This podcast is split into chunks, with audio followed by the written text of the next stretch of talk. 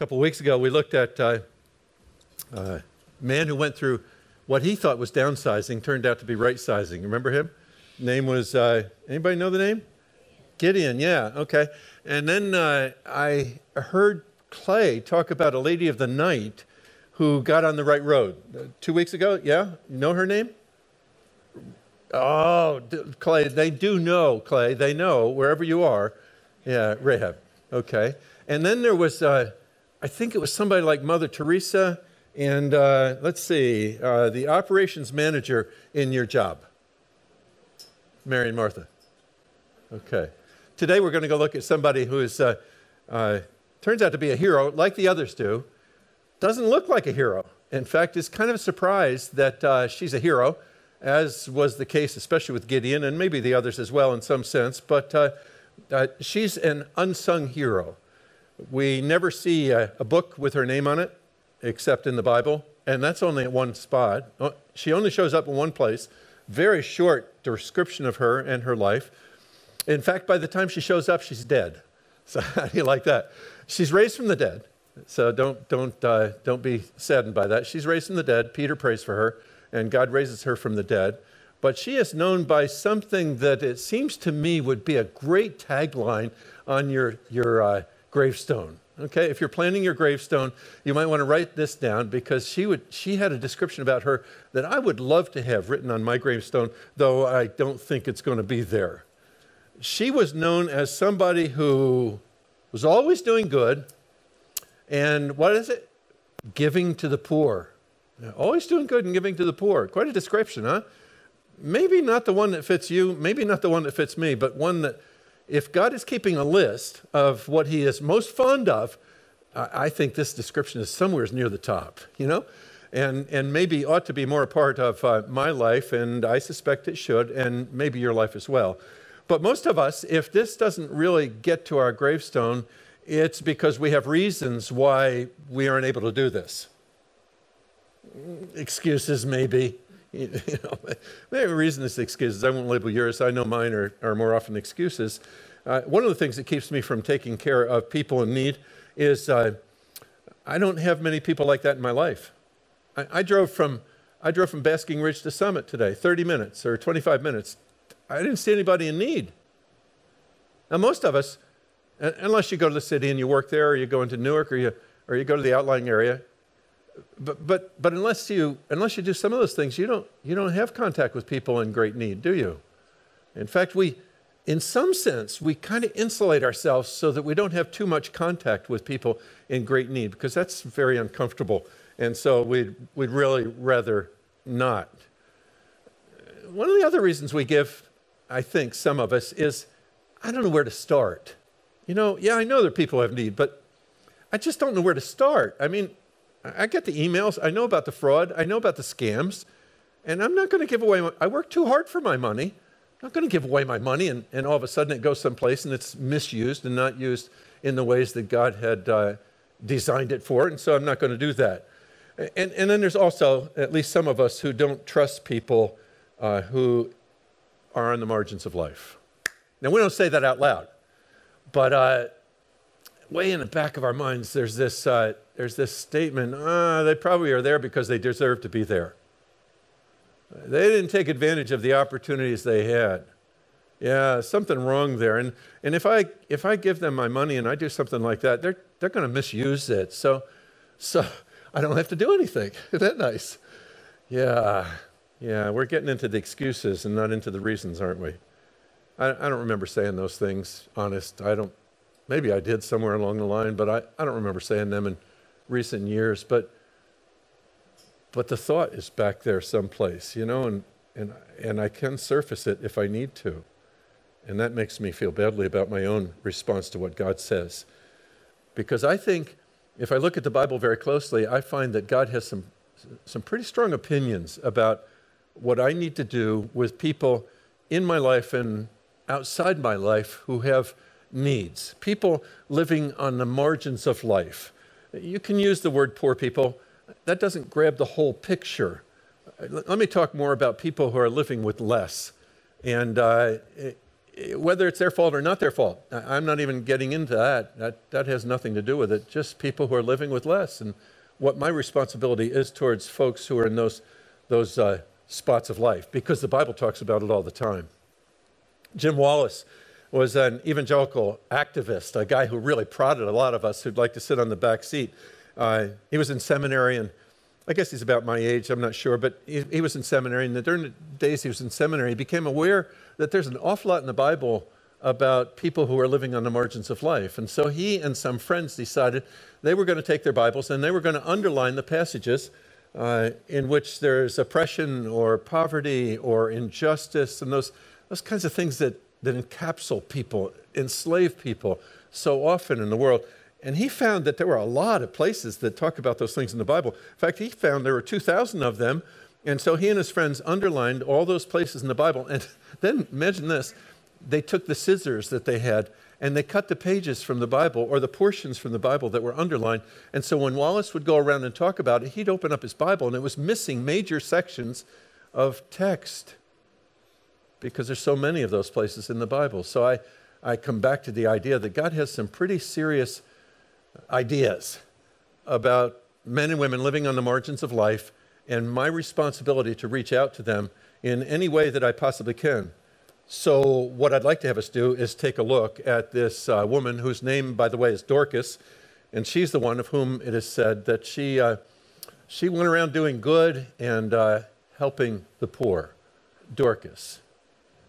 If we're going to do that, we'll have to go to Acts, because Acts chapter 9, verse 36 has that particular passage. Let me read it to you. In Joppa, there was a disciple named Tabitha. In Greek, her name is Dorcas. She was always doing good and helping the poor. That's the issue. So let's go back. Let's go back. If we want to go back all the way to the beginning of the Bible, let's go back to the Old Testament. And as we go back to the Old Testament, we'll find that there are many, many passages, as I mentioned before. In fact, most of the prophets were talking to God's people about these issues. But when I went back to the Bible, I couldn't help but go back to the prophet Isaiah, because it seems to me he has so much to say about it, about the God of Israel and his perspective concerning men and women who are living with needs. What does he care about? And what's he say about it? And Isaiah is one of those places where he says an awful lot about it. Isaiah lived around 600 years before the time of Jesus. He was in what we know of as the southern kingdom of the people of God, called Israel, but really it's in the area of Judah and the city of Jerusalem.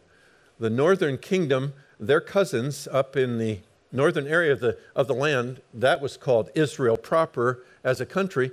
They had been beaten down by the Assyrians and taken captive by the Assyrians and taken to Assyria and were held captive there because God brought judgment upon Assyria, upon Israel, the northern kingdom, for their neglect of the poor and of justice issues and of genuine worship of the living God in the midst of life. So the folks down in the south, in Judah and the city of Jerusalem, they were working overtime to get things right with God, because they were afraid that the same thing was going to happen to them that had happened to their cousins up in the north, and they wanted to make sure that didn't happen. So that's what we come to in Isaiah chapter 58. And in fact, it is God speaking when he tells Isaiah what to say. He says, "Shout with the voice of a trumpet blast, shout aloud, don't be timid, tell my people Israel of their sins." And then verse 2, "Yet they act so pious." You're getting the picture. They come to the temple every day and seem delighted to learn all about me. They act like a righteous nation that would never abandon the laws of its God. So as far as the people in Jerusalem were thinking, we look pretty good, you know? We're doing all the right things. But it wasn't real. They were doing all the right things on the surface. On the outside, they looked good. But what was going on in the heart was far from good. And so Isaiah goes on from there and spends a couple of verses in which he tells us about their superficial faith. He says they dress up in their Saturday best. They go to the temple.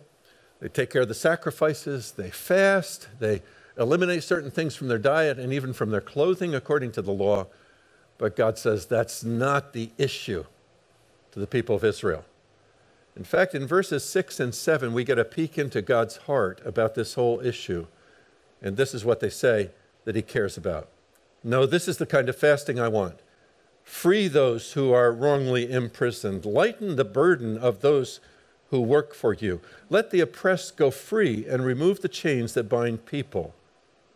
Verse 7, he says, share your food with the hungry and give shelter to the homeless.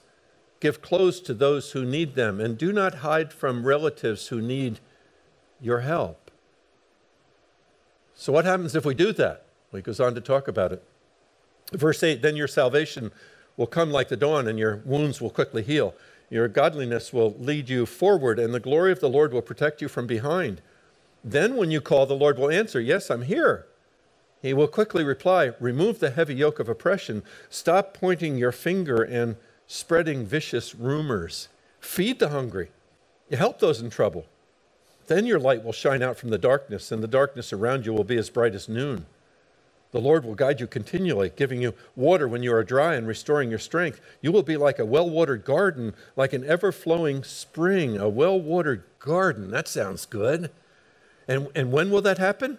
Well, that'll happen when the hungry are fed. That'll happen when the people are cared for. That'll happen when justice is established. And God will hear from heaven, and he will answer your prayers, and he will pour out his blessing. See, Israel had what is so easily the case in my life and maybe in yours, a very diminished definition of what righteousness looks like. Yeah. And none of us are righteous, you know, God's righteous, but none of us are. So we tend to get it down to a size that we can manage and is comfortable and easy to take care of. Or if there's some sacrifice, it's not too much. That's what Israel was doing. They were reducing the definition of righteousness. And they were saying that righteousness is all about doing the right things in terms of my religious observance, in terms of fasting, in terms of these other issues that were important in themselves, to be sure. But behind that, there is a heart issue towards people in need that God says, that's the evidence of righteousness. You can do the other things. You should do the other things, he says to Israel, but that's not the proof. The proof that what's going on in your heart is genuine is what you do with people, and especially people who are in need. So God speaks through Isaiah and the other prophets, and he tells them that. You say, okay, that's good, but that's ancient. I mean, that's 2,600 years ago. That's a long time ago, and that's Israel. And we're not Israel. We don't live in Jerusalem. We don't live in Judah. What about the church and the poor? Because that's what we call ourselves. We call ourselves the church. What about the church and the poor? Best place I think I can go with that is to show you Jesus' mission statement. Now, you work for a corporate entity probably. You maybe work in a church. You work in a nonprofit organization.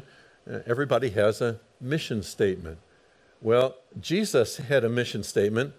And it's found in Luke chapter 4. He is in the synagogue, his home synagogue, and like any man could do in that day, he stands up to read from the scriptures and then comment on it.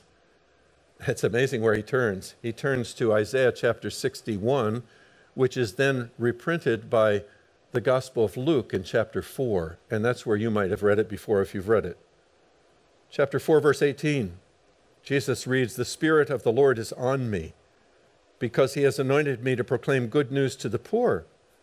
He has sent me to proclaim freedom for the prisoners and recovery of sight for the blind, to set the oppressed free, to proclaim the year of the Lord's favor."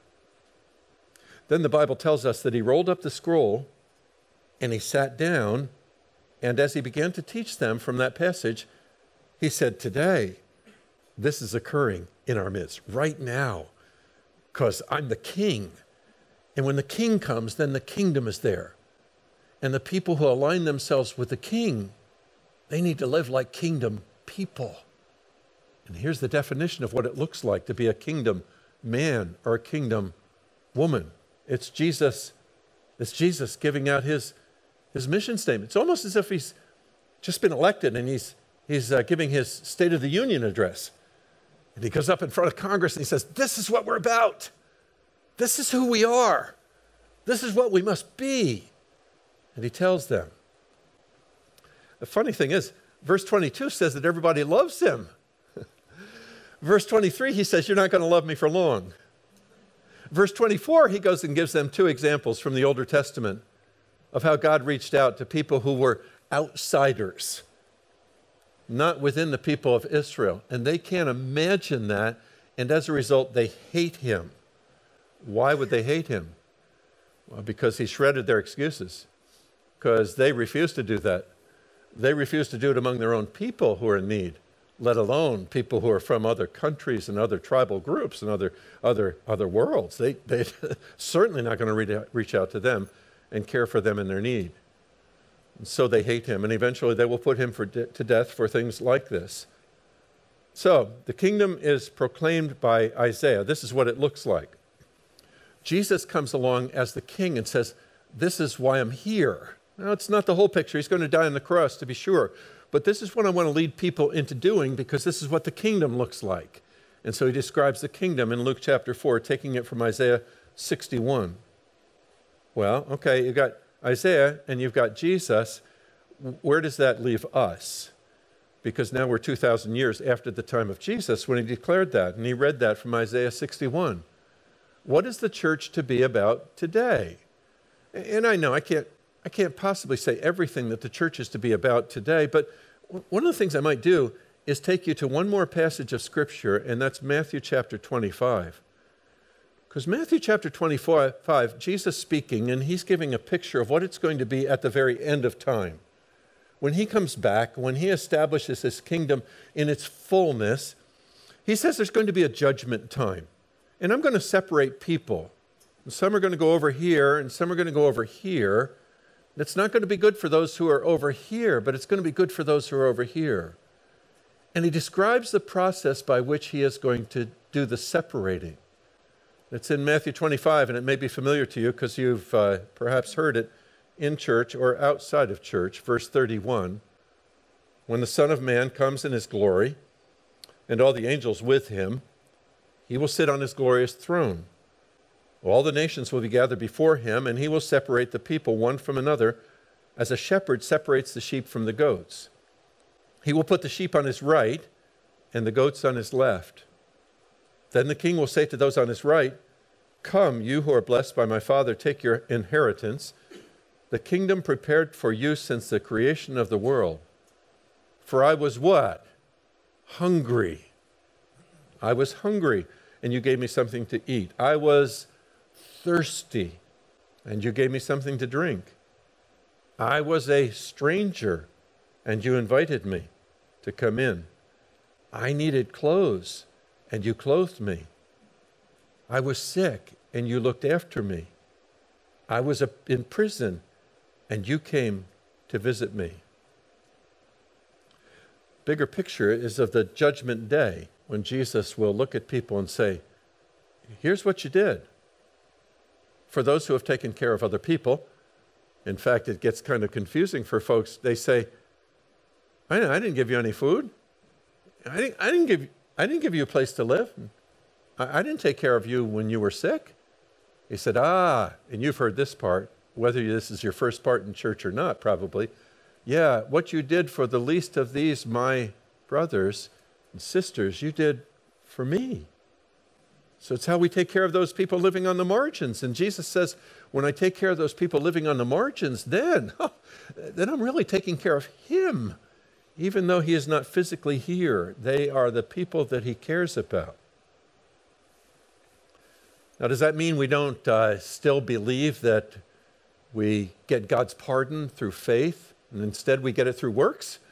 That we somehow accumulate all these good things we've done, and as a result, God says, oh, that's enough, you're all set, I forgive you. No, the Bible doesn't indicate that. What the Bible indicates is that we become his children, God's children, through faith in Christ. For me, that happened over 50 years ago. June 8th, 1966, I remember the moment when it happened beside my bed in a barracks in Japan. What this is talking about is, this is the visible evidence that what happened back on June 8th, 1966 for me was real, okay? That when I trusted in Christ, my heart was changed, and I began to look not just at myself and what I wanted, but I began to look at the other people who are around me. And God says, that's the visible proof that what happened in your heart was real and is still happening. And if I want to brag about June 8th, 1966, but I can't see any sense in which that's transformed my attitude toward people around me who have needs, where I'm going to sacrifice for them, then more than likely nothing happened on June 8th, 1966. Because that's the visible sense in which I can see it. People can see it. So do you still believe in the Great Commission? Oh, yeah, absolutely. Do you believe that people have to come to faith in Christ to be a part of God's family? Absolutely. Do you still offer the message of the gospel to people? Oh, absolutely, because nobody can get there by the good things they've done. In fact, we've got so many things listed in our account that are bad things that we can never even begin to make up for the bad things with the good. Yeah, sure, I still need to cross across that line and trust in Christ as my master. But what the Bible says is when that happens, then that's the kind of faith that makes a difference in the way that I treat other people. If I am genuinely a follower of Jesus and a disciple of the Son of God, then the Bible says that I'm going to love people well, especially people who can't take care of themselves. So what do you do with that? Well, one thing I'd suggest is you make sure that you're in a church where they're striving to do that. That when you give money, when you sign up for things, there is this sense, it can't be about us. It has to be about something larger than us. In fact, it has to be about taking care of people, wherever they happen to be, whatever their needs are, as much as we possibly can, we're going to help take care of them. Now, I don't know much about Ren Church in terms of details because I'm a visitor. I'm here once in a while when I'm needed, but I know somebody who does. Kristen Hubler is here, and she is going to come, and she's going to answer some questions to give us an idea of how that works at Ren Church. Always doing good and helping the poor. Thanks. Thanks, Rick. Kristen, we know you, if we know you at all, we probably know you as the director of children's ministries here at Ren Church. Yes. But you have a life before that, don't you? Yep. And some of that life, at least, touches on people living on the margins, people with less. Tell us about that. Give us some idea. Yeah, well, before I moved back to New Jersey, I was actually living in Ecuador for a few years, doing different missions work down there. I've also been on various short-term mission trips for 1 week, 2 weeks at a time, mostly to Latin American countries, Honduras a few times, Dominican Republic, Guatemala, several times. Mm-hmm. Mm-hmm. And you went down there, sometimes short-term, sometimes long-term. How did you happen to go, and what did it do for you? What did it do in you? Yeah, it's actually kind of a funny story, because when people get up here and, you know, you talk about missions work or you see people in churches, we automatically assume that they're just like that. You know, we even like put them up on a pedestal or separate them and think, well, I'm a mess, but they're going to go and do all that work.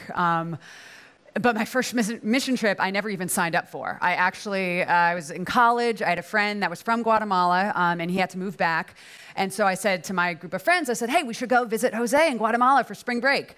So that was my plan. I was thinking, okay, spring break, I'm going to get a pina colada, sit on the beach. This is going to be great. And then my do-gooder friends turned it into a mission trip. So I had this plan, and then God decided, you know what, nope. We're going to do something different. And before I knew it, I was there. Instead of being on the beach, I am in the middle of the dump in Guatemala, which was just this life-changing experience. Yeah, and I love telling that part of my story, like I said, because it wasn't anything I chose. It was something that that God really chose for me. And he might choose it for you too, whether you're planning it or not. And when you get that perspective, when you're there, and if you aren't familiar with Guatemala City, the dump is basically there's garbage and people build their homes out of the garbage. They take whatever they can. And I remember walking down this narrow dirt pathway and seeing all of the eyes of the children peering out through the cracks. And you know, when you see that type of poverty, it changes you. Which is incredible because we know it exists. Yes, you know, right. You hear about it, you read about it, you see pictures, but when you are there getting your hands dirty, you can't, it just makes you want to be a part of it, to do good and serve the poor. Yeah. I kind of I guess I say when I see it on TV or something else, it doesn't register because I can't smell it. Yeah. You know, when I can smell it, I say, oh, yeah. I think I'm getting some of it. And that's what you get when mm-hmm. you go to those places. Well, transition if you can. Ren Church has a ministry called Ren Cares. Mm-hmm. And I know you're doing some good things now. Like, what do you do now for those kinds of needs? Yes, well, we've... if you don't know, Ren Cares is the part of our church where it basically we serve each other. We mm-hmm. have meal trains for people that have just had babies or in the hospital. Mm-hmm. We serve our community. We do a toy drive every year around Christmas. And that is just so much more than giving toys to needy children. Formerly known as DIFUS, the Division of Child Protection and Permanency. They actually say that it helps prevent child abuse. So it's a huge thing that we do every year. You'll be hearing about that in the fall when it gets closer to Christmas time. And then our food drive, which helps bring food to kids that show up to school hungry in the surrounding towns. That was actually so successful last year. People donated gift cards, so the school nurses, we could buy food and bring them to them. Wow. It was so successful that they still have a supply from that. So that's really great. And then I just got to announce last week our project with Team World Vision, which is going to bring clean water to Africa. So if you missed that last week, that was an incredible opportunity. We are going to be running a half marathon. Well, some of us running, some of us walking. I'm going to try. We'll see how training goes. But the whole idea is that every $50 donated brings clean water to one person for the rest of their life. So as a team, we're going to set our own fundraising goals, and we're going to try to reach $20,000, because if we do, Ren Cares is going to match that. Bringing the total to $40,000, which will bring clean water to 800 people. Wow. And just so if you weren't here last week, that money comes from you. If you have ever donated at all to the church, to put in even $1 in those give boxes, that's where that $20,000 is coming from, because as a church, we have decided that we're going to save some of that whatever is given to us, we are going to give back. So that's one of the ways we're doing it. And we've got some other stuff. So that's actually a part of your budget here at Ren Church. Yes. Mm-hmm. To make sure that there's funds in there for the needs that exist. Yes. Mm-hmm. But this thing about World Vision, that sounds like it's going farther. Yes. Mm-hmm. It doesn't, the other is wonderful, but it's pretty local. Yeah, well, this is stretching. Mm-hmm. Jesus told us, to serve each other, to serve our nation, and to go to the ends of the earth. And that's where we're going to go. Tell us more. What are you dreaming about doing? Mm-hmm. Well, I feel like I hit the jackpot this month. I get to announce all these awesome things. So we've got Team World Vision, and then today, for the first time, we're announcing that we are partnering with Hope of Life in Guatemala, which actually I led a group of high school students from Renaissance a few years ago. So we've kind of been looking at that organization, but we are officially going to partner with them, which means we will be planning a mission trip where all of you get to sign up and actually go down there and see that type of poverty that I was talking about and really make a difference. Yeah. Oh, I want to go, yeah, you too? You can do that if you want to. Yeah. Why don't you clap and thank God for what Renaissance is doing? I love that. I just love that. Now, how can they get access to information about things like this? Well, I will be around to answer any questions. There's also a clipboard at the info center where you're not making any commitments yet. It's basically just if you think, I want to go to this mission trip, or I want to be on that leadership team to do the planning, or if you just want to be involved with the toy drive, the food drive, any other Ren Cares initiatives, you can check off which stuff you would like, and I will, myself or Jim Bover, our Ren Cares director, will email you about that. That's great. So lots of places to get involved. Thanks, Kristen. I appreciate it. Why don't you make your way back there before they clog up the aisles and you can't get back, okay?